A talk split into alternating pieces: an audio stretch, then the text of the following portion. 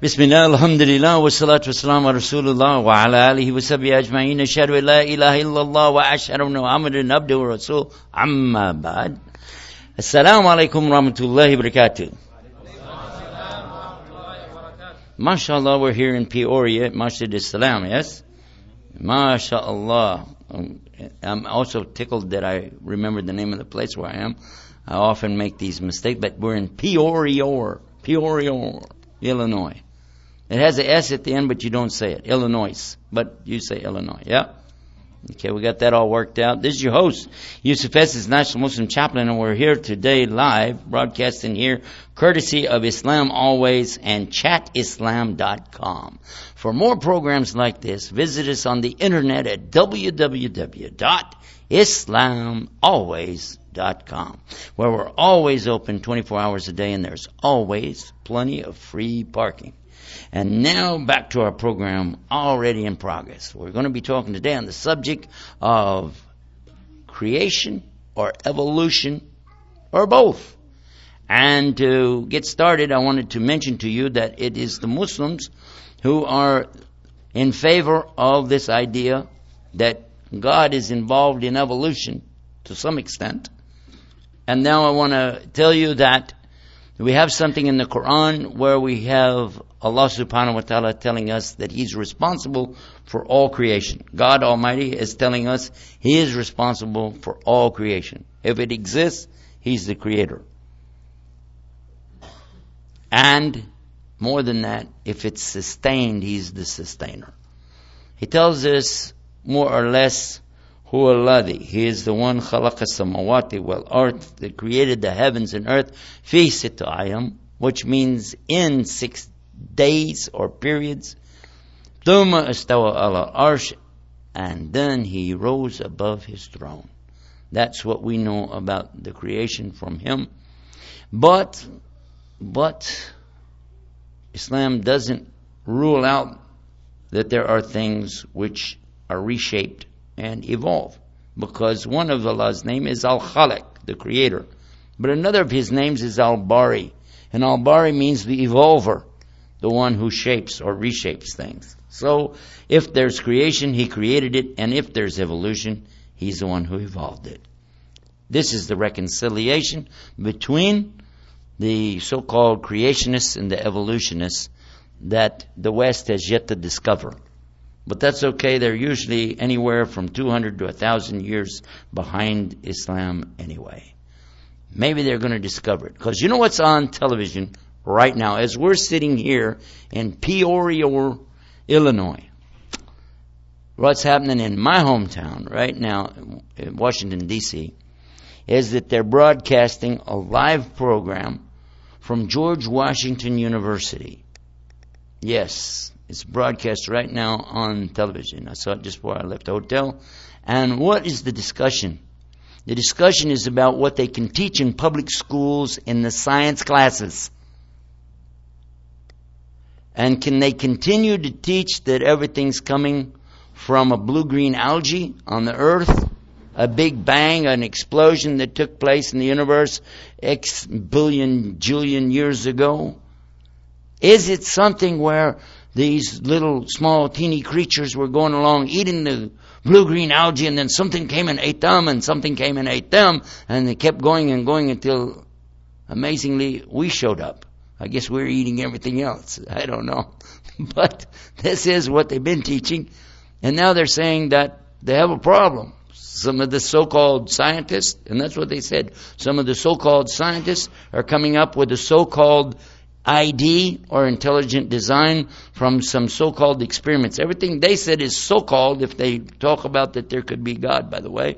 But everything that they come up with what I'm going to say is their so-called explosion and the so-called blue-green algae and the so-called, you know, evolution. They didn't say so-called about that. That's fact to them. But anyway, they're saying now what can be taught in the schools. And they're debating this and they're arguing about it and they're saying what should be taught? Should they be taught what these scientists are saying that they found? And this lady is standing there telling them they have discovered certain life forms that were created already evolved, even though that was many centuries ago. millions of years ago, their first appearance on the scene is an evolved state. They didn't come from something else. Now I remember back when they first talked about this, it was only one, but now there are many of these life forms that they're discovering already evolved. Now before they could get away with this, I guess somebody actually started thinking at one of these think tanks. But they got away from it, uh, uh, away with this uh, for a long time. Because just two days ago, on the television, they had another thing talking about how did the evolution come about that was for children to show the children what came first. And it was animated and it was pretty good. I thought I was seeing the real deal till I realized they were saying this was a long time ago. Even before there was television. I mean, real ancient. So they're showing that here's the planet covered in the blue-green algae. And they said it was all over the earth and they were showing it and the animation looked like you were looking at the earth covered up with this, this fungus looking stuff everywhere. So liquid fungus. Then all of a sudden they, they're showing these little cute, I'm talking about the cutest, look like jellyfish with an umbrella on top. And they're popping up and down, popping up and down, and said these are the things that first came to eat the blue-green algae. And they're everywhere. And it showed them, and you would swear, because of the size and the shape, the different shapes, and it looks like some is the mama and the baby and the, and the daddy, and, you know, then they're all over, thousands, and then suddenly jillions and jillions of them all over eating the blue-green algae. And then they show this thing, looks like, you know, from uh, Star Wars or something. A creature that has these huge, he looks evil, right? He's got these big claw things in the front that's supposed to be his jaws and huge teeth looking and evil eyes and he's uh, gonna eat them. And it calls him by a certain name, a very long name with seven syllables and three or four extra S's at the end of it. I can't say it myself. And then this thing, it says it showed up. Showed up. That's strange. Before we were talking about evolution, now this guy just like showed up. Could be, I don't know, because I didn't see the first part of the thing, but maybe they were talking about it came from another planet. Could be that. And he showed up and he started eating these little guys with the umbrellas. And then, after so many billion years, something bigger showed up and started eating those guys. As I watched it, I was thinking, what if somebody actually would sit there and think? What if you would actually go through the trouble of deciding that, hey, I, I want to use my brain here? Well, if we started at the first part, now we're going to talk about Islam. Let's, let's talk about our perspective. What's my take on the deal here? If the people are going to come to us and say it all started with a mass, and they say it's a solid mass or a big rock out there in the universe, that all of a sudden it blew up. Excuse me, you're talking to Muslims.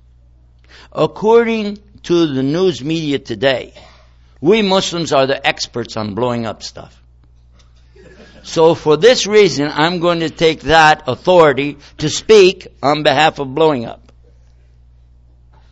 And whenever you blow up anything, you see nothing but chaos. You don't watch the news. You didn't see when they blow up these cars and blow up these buildings. It's something horrific. People die. Does blowing up cause life or death? Uh, if it's causing life, then they should be happy with us. Huh? No, it's causing death. So anyway, blowing up. And then all of the universe came from blowing up. I got another question. How is it possible that an explosion could bring out these perfectly shaped spheres, round things? Planets are all round. Did you see any square planets? Huh? Did you see any like pyramid shaped planets? Or oblong planets? Rectangle planets? Why are they all round? Huh? How can they be uniform? And how come the moons are always smaller than the planets that they uh, circumambulate? Huh? How come you don't have a huge moon out here in a little teeny planet? If it's just random access here. I'm just asking a question. Got another question. Talking about crashing things together and making something come out of it. Could you take a water glass out to the pavement, to the parking lot, to your driveway or the sidewalk, and drop it? What would happen? Shatter. I like that word. That's it comes in my mind. It could shatter, and what kind of pieces would come? All kinds. Yes, splinters, pieces. How many? You could drop another one. Will it do the same thing? It'll be different kind of crash, won't it? But it'll still break, won't it? And another and another and another. I want to know how many do you drop before it breaks up into even little small glasses? Huh? And you say, that's stupid, man. Nobody accept that. Okay, cool.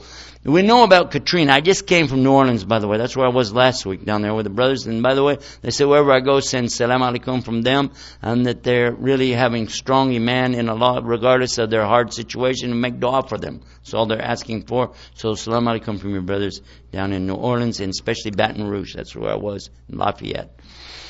Now, back to the program.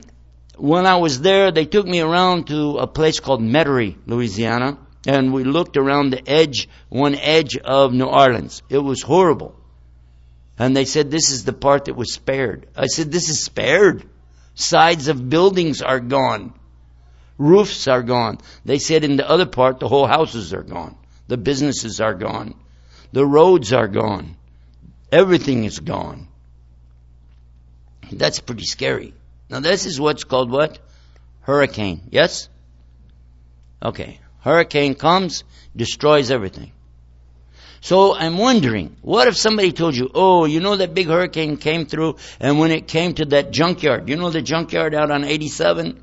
Okay? Big junkyard out there, you know, and here come the tornado or the hurricane, caught all those old cars and refrigerators and stoves and microwaves and computers and whatever they had out there, junk, picked them up, swing them around in the air, round and round they go, and boom, they all fall down, and it's, what is it? Huh? They land out there all even in a row, a whole bunch of brand new Mercedes Benz. Why are you laughing? Don't laugh at the scientists, man. They don't like that, man. Come on. Huh? And the motor's running. Oh, and let's throw in this free gas. so the price of gas today, that's a good deal. So how are these, you're going to say, how can these cars even be created? Forget that. How would they be able to sustain themselves and run? How would they do that? You say, get away from me. This is stupid. I don't want to hear about it. I got another one for you. I came up with this one all by myself. I call it Burger Blast. I like this one. Yeah, because they're telling me stuff comes from a blast. And I was thinking, hmm Suppose I would tell one of these scientists, hey, new place opened up in town, new franchise, you gotta check it out, man. It's called Burger Blast. Let's go get something to eat. You go, what? Yeah, Burger Blast, come on. Let's go eat. Well, what is it? You'll see.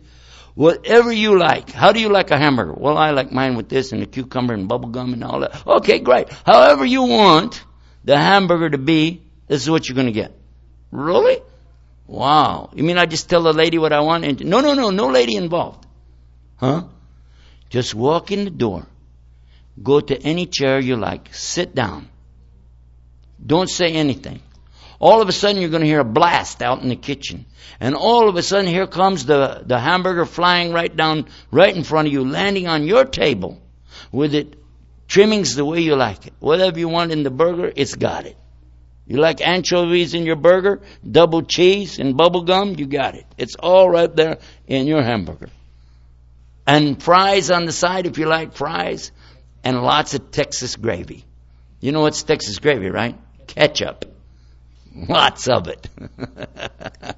oh, and the drink, whatever you like to drink, mint julep is right there for you, or iced tea, or, you know, chai, gawa.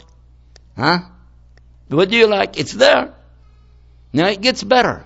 You eat until you've had enough, and then suddenly another blast right on your table, and boom, it just clears it all away. It's gone. Out comes your dessert, just the way you like it, huh? And then, boom, gone again, and then you walk out the door. No cash register. No, sir. But it scans your billfold and charges to your credit card $57.04 plus tip. Nobody works there. There's no employees. Nobody runs the place. Nobody opens it. It just automatically opens when you show up and the doors close when you go out.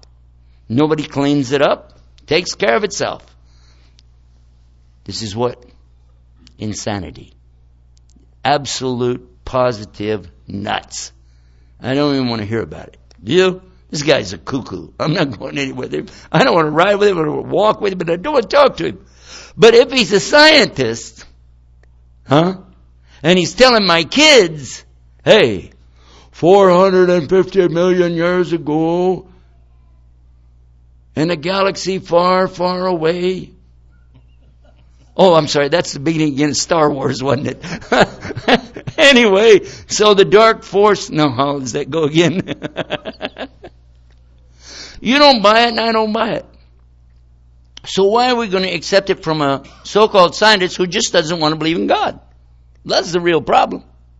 But the thing that they're discussing is only this issue. The God of the Bible. And they're going to talk about what about some other solutions. They they're saying, of course, the Hindu God. They don't want to go with that because this is how many it was thirty three thousand gods or more than that. No, they don't get into that thing. The Buddhist thing, they don't want to get into that because everybody's God under that deal. Well, they want to talk about specifically the God they believe in, which is the God of Abraham and Moses and Jesus. But it's also Jesus, and it's also God at the same time, and it's also, you know, on the cross, but not on the cross, dies but doesn't die, and some other unique things. And one equals three, and three equals one, and the list goes on. But, why didn't they want to mention the fact and we already know the answer to this one.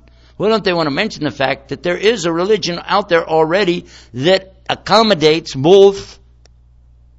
In Islam, we believe there is intelligent design. In fact, Allah is Al Alim, which is what?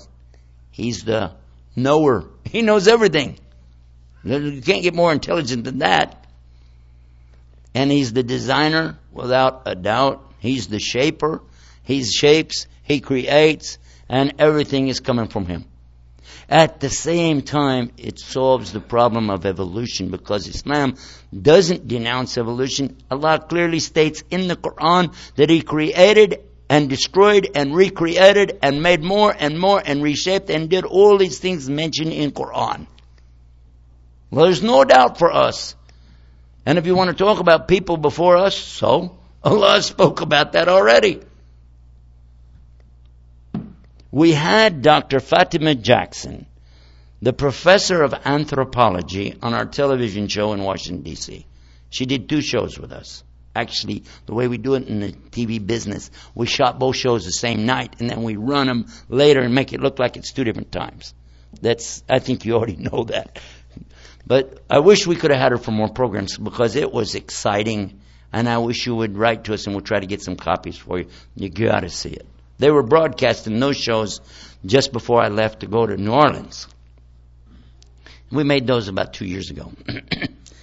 what Dr. Fatima Jackson was saying, but she's a Muslim in case you didn't figure it from her name, Fatima. And she was telling us that the anthropologists know already a lot of the things that Islam is teaching, but they don't want to try to incorporate it into curriculum they do make certain talks and speeches pointing toward intelligent design without saying it. And they totally debunk a lot of stuff that's in the books that kids are reading, but nobody wants to stand up against these big publishing houses and try to really bring it around to the truth. That's what she said. And then she began to explain, and I'll give you just one example. I want you to think about this. Have you heard about something called Neanderthal man? Cro-Magnon man, the Australopithecine. Now I'm real proud of myself for being able to say that without lisping all that. I don't believe I can do it again. But the point was, you've heard of these different mankind, mankind, this kind of man who evolved to this kind of man. And when they show it for the children and, and uh, to give them an idea how it works, they start out with a monkey, a marmoset or some small monkey, And then this monkey sort of changes, because it's animated. The monkey changes into a bigger monkey until he changes into a bigger one and a baboon, and finally he changes into, you know, a gorilla or orangutan or some like chimpanzee. He's walking, walking, and suddenly, and it's always walking along, you know, and then the long arms are starting to shorten up a little bit. The back is starting to straighten up, and suddenly, you know what, he's losing his hair and he's kind of naked, you know, and he's standing, you know, but still kind of hairy and a little bit, and it's weird arms. Are, and this is supposed to be Cro-Magnon man. And then Australopithecine. I did it again. I'm so proud of that. And then, and then, and then, and finally we got first man standing there. Without the fig leaf. I don't like that for the kids, do you? I don't like that. And that now is how man came about. Dr. Jackson said, very clear, this is totally bogus. There's no evidence anywhere in all of the science for this, this little scenario in animation. She said those time periods indicate the most of the skeletal remains they found at that time. But all of these existed at the same time. One could not have evolved to the other. It's merely telling you this is the time when there were more Cro-Magnon than they were Neanderthal. There were more Neanderthal than there were Cro-Magnon or Australopithecine. But never was it such that you could see an evolution of one into the other. That's her statement, and nobody has challenged this statement. In fact, I've found that to be in the books. And why are they not telling our children the truth? She said that there came a period where it was obvious that all of them were gone, and then suddenly mankind as we know him today appears. Suddenly. And she said the one thing that was common amongst all of the others is their head shape and the brain cavity, the size of the area for the brain. They were similar. But man, as we know us today, was different. The head was different. How many of you know the hadith of Rasulullah talking about the creation of Adam? Huh? What was the last thing that Allah created? His toes? Huh? His fingers? His shoulder blade? What was the last thing after Allah created him and stood him up and did not put his what on his head, on his shoulders? His head. The head is the last thing created. Don't you find that odd? 1400 years ago that Muhammad is describing what they're coming up with today. Huh?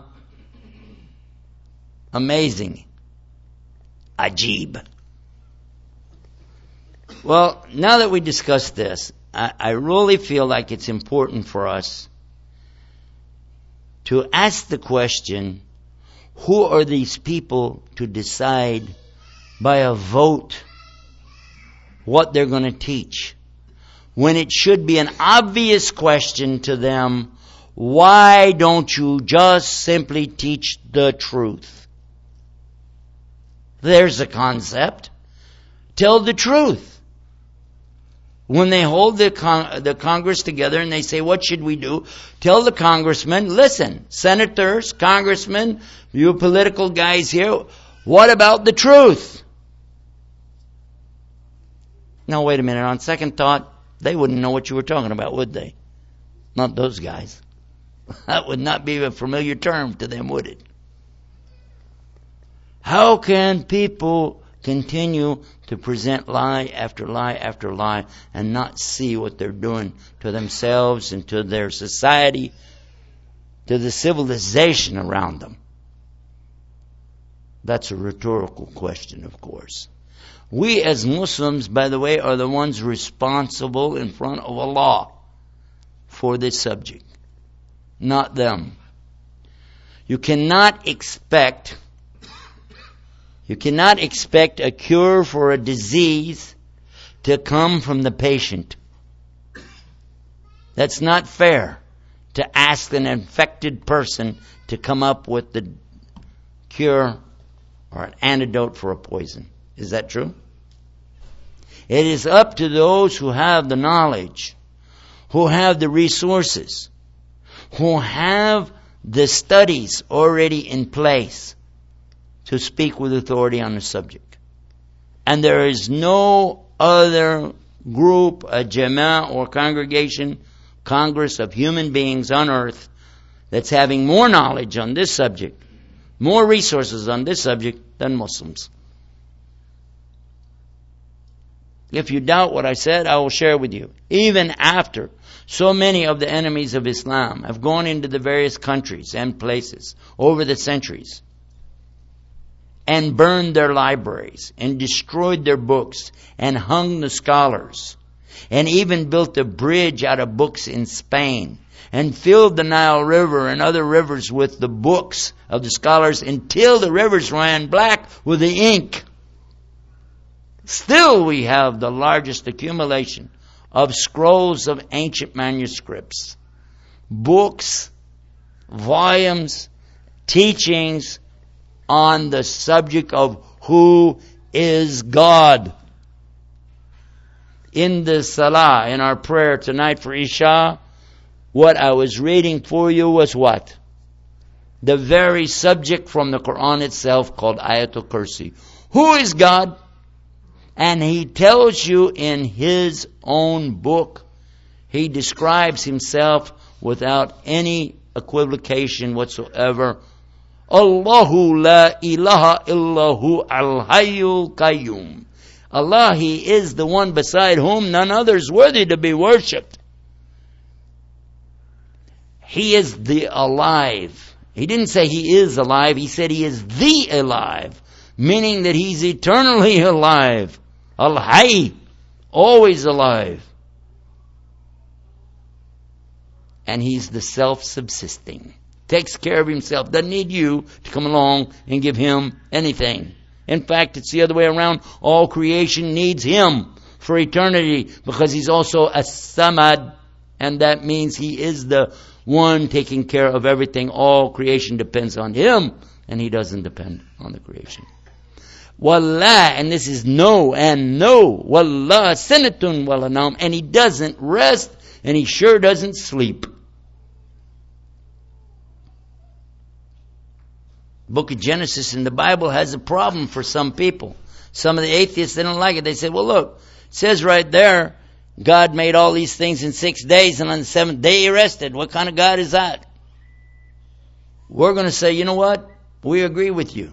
We totally agree with you. That doesn't make any sense. In fact, that to me doesn't sound good at all to talk like this. To say that God has to rest or go to sleep. Or he got, you know, like, man, I'm fagged out. That was too much. Did you see all the work I had to do? And when I got to the earth, I had to make all those blue green algae, algae things and those little, you know, those mushroom dudes and all the Man, that was a lot of stuff. No, come on. That's, but then Allah continues and talks about Himself. To Him belongs all that's in the heavens and the earth. If it's there, it belongs to Him. Yeah. Wow. Then he asks a rhetorical question because Allah is not just interested in proving to you who He is. He's talking to you about your condition and your relationship to Him because He comes up with this right away. Think about it. Man yashfa'u indahu illa. Who is there that could be coming as an intercessor between him and his creation unless he gives the permission in the first place. Because it's obvious you're going to have to atone or repent for what you did. You're going to be in trouble with him. It's coming up really soon. This is an indication of that day of judgment right there. Mandala Then he continues talking about knowledge. You want to talk about knowledge? He says he has full knowledge of everything in the creation, front, back, up, down, future, past. It's all with him. He knows it. Then he says, guess what? You don't have any knowledge. You don't have any knowledge except what he wills for you to have. Like going to the library and checking out a book. You know? That's about it. And then it gets checked back in and you lost it. You're born with nothing. Allah gives you something and takes it back away from you. That's how your knowledge works. He, and He has full knowledge of all things at all times. And it's much more encompassing than that, by the way. It's, we're not just talking about He knows something.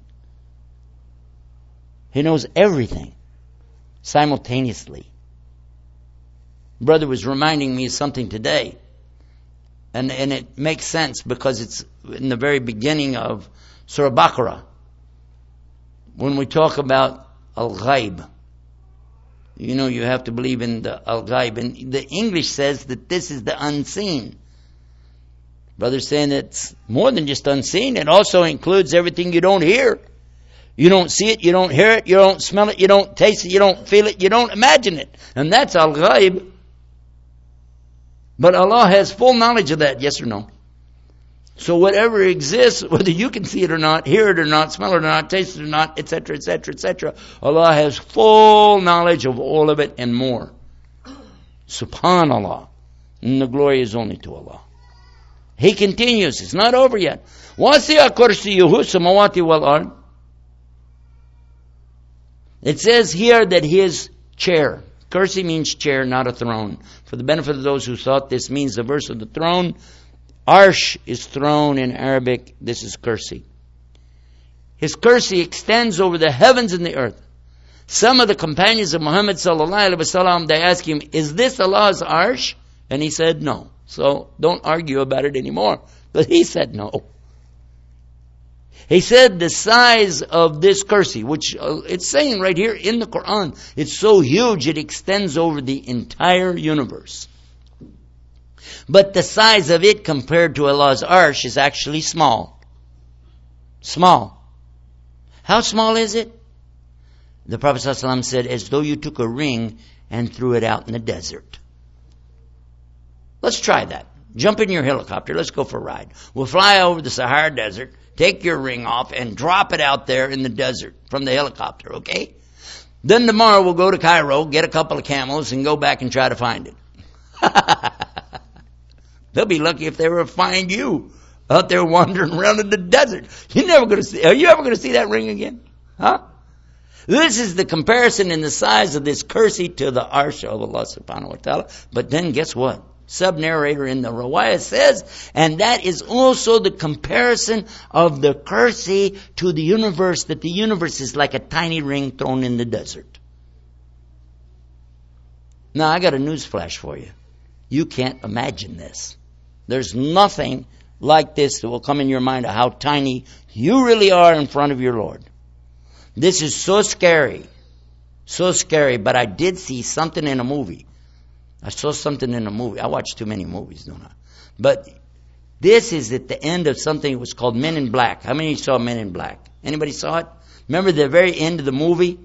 And it was showing how small the universe was?